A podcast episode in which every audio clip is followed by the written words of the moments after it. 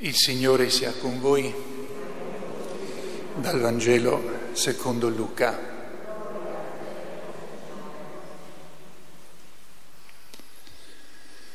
In quel tempo si presentarono alcuni a riferire a Gesù il fatto di quei Galilei, il cui sangue Pilato aveva fatto scorrere insieme a quello dei loro sacrifici.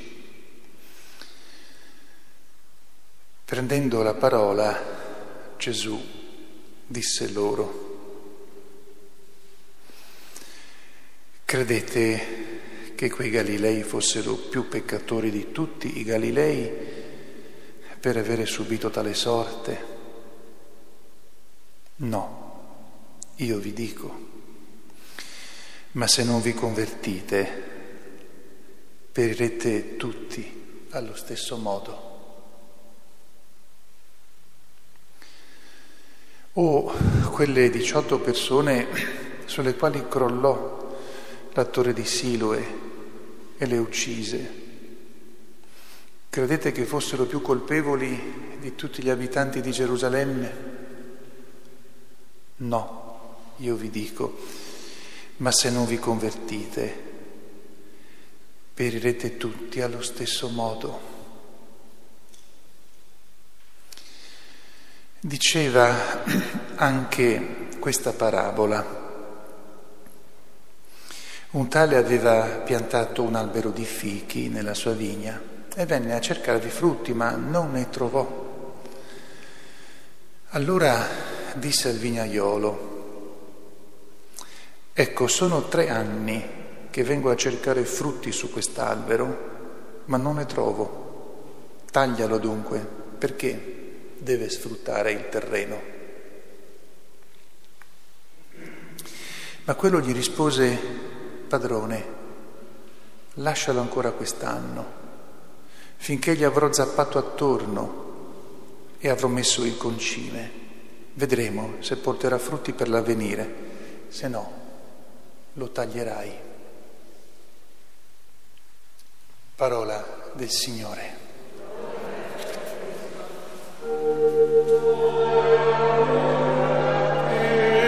Signore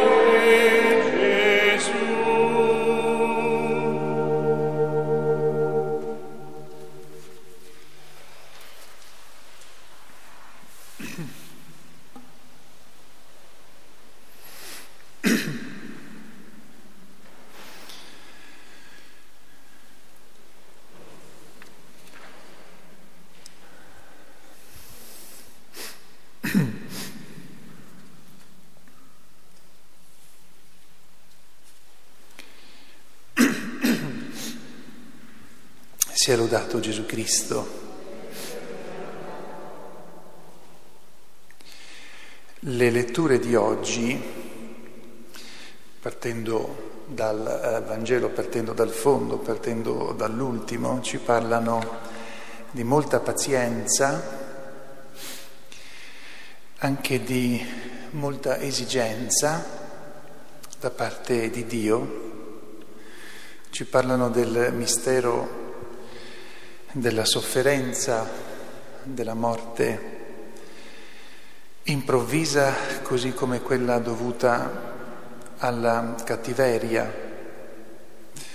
Ci parlano di quella realtà che spesso diventa abbastanza comune, oltre che facile, del mormorare contro Dio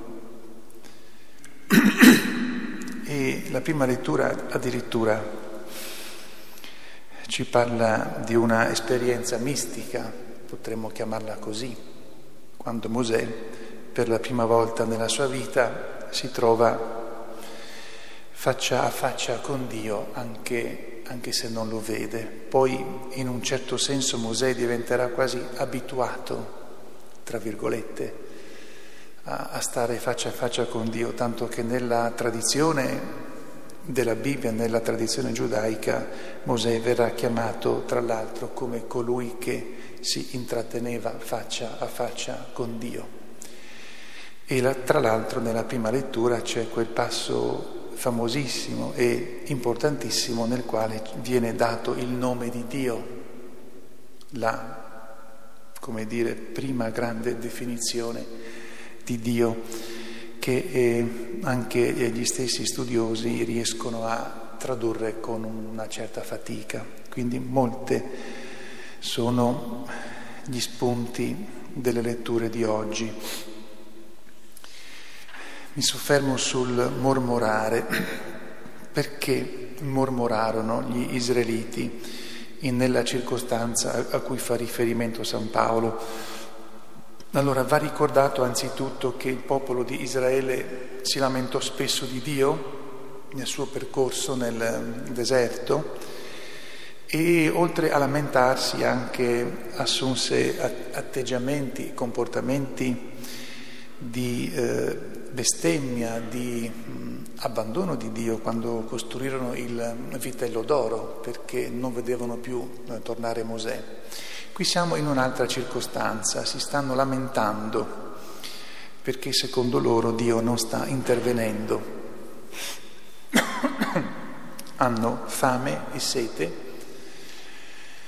e non c'è da bere e poi hanno addirittura si sono stancati del cibo della manna e delle quaglie, una mormorazione che prende quasi praticamente tutti. Ora, eh, guardando la, la, nostra vita e quello che accade attorno a noi, è certamente spesso può essere facile mormorare di Dio, cioè noi vediamo le cose non tornano secondo quello che noi pensiamo e anche non tornano secondo quello che noi pensiamo di Dio e quindi eh, ci lamentiamo. O come nel, nel, caso a cui fa riferimento San Paolo eh, si mormora, si eh, protesta contro Dio, Dio non si comporta come si dovrebbe comportare. Questa situazione, come dicevo, può accadere nella, nella nostra vita tante volte, a noi oppure ad altri vicino a, a noi.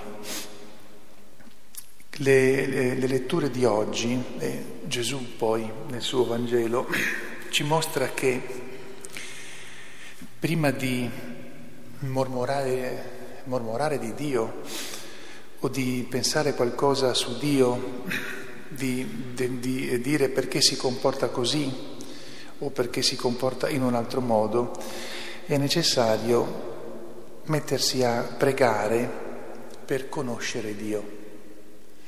Perché se non si conosce Dio così per come è, è spontaneo per l'uomo lamentarsi e mormorare di Dio, così come quando possiamo mormorare tra di noi, lamentarci tra di noi.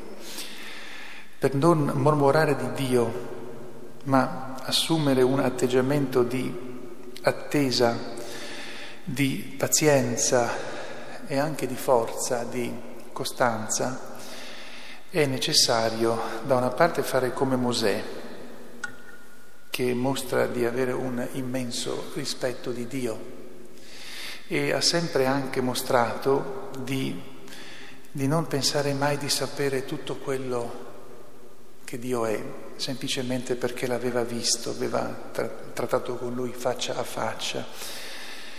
Poi c'è l'atteggiamento di eh, Gesù come uomo. Dio, ehm, eh, Gesù sa molto bene chi è Dio perché lui è Dio, sa molto bene quello che deve accadere, ma al tempo stesso nella sua umanità rimane sempre umile, rimane sempre paziente rimane sempre costante, rimane sempre forte. Certo, lui è Dio, non può se non che essere così come uomo, però ci mostra che a volte Dio non possiamo comprendere perché permette certe cose e perché non ne permette altre.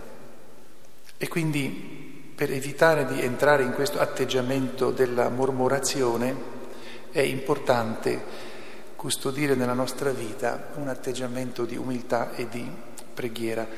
Aggiungo un altro aspetto che non è nelle letture di oggi, ma dobbiamo metterlo perché lo troviamo in tante altre pagine del Vangelo, e cioè mormorare è una cosa, essere lamentosi è una cosa, lamentarsi pregando senza mormorare è un'altra cosa. La preghiera che Gesù ci insegna è anche quella di chi si lamenta con Dio, ma non perché mormora contro di Lui o è lamentoso o pretende perché pensa di essere nel giusto. Quando la vita porta motivi di tristezza, di sofferenza, non si può pregare sorridendo. Quando la vita delle persone a noi care è colpita da situazioni gravi, non si può pregare facendo i salti di gioia. Ma certo c'è una, c'è una preghiera di lamento che è una preghiera profonda, umile. L'atteggiamento invece di chi mormora è, una, è, un atteggiamento di chi in verità non sta pregando, sta soltanto pretendendo, perché senza che si renda conto si mette sopra di Dio. Non se ne rende conto normalmente, ma chi pretende eh, mormorando ritiene di avere soltanto diritti e che Dio abbia soltanto doveri. Invece la preghiera di chi si lamenta nella sofferenza, ma è una vera eh, preghiera, è quella di colui che sa che lui cerca di fare tutto quello che può, per come può. Tutto poi chiede a Dio e attende da Dio soprattutto la forza per resistere, per sapere confortare, per non eh, venire meno e poi anche, certo, chiede se è possibile che la sofferenza venga tolta. Sono due preghiere completamente diverse anche se a volte potrebbero assomigliarsi. Il Signore dunque non ci dice di non essere mai rattristati o di non lamentarci nella preghiera, ma ci chiede di stare attenti a qual è l'atteggiamento profondo della nostra preghiera e noi siamo sempre di più chiamati a stare attenti a quello che è il nostro atteggiamento profondo, perché lì veramente vediamo chi siamo. Dunque certamente pregheremo anche con tristezza da, per certe situazioni, ma staremo attenti al mormorare, perché, ripeto, il mormorare comporta che, senza che tu te ne renda conto, pretendi di sapere Dio chi è e poi pretendi di, di avere soltanto diritti e spesso di non avere nemmeno nessun torto.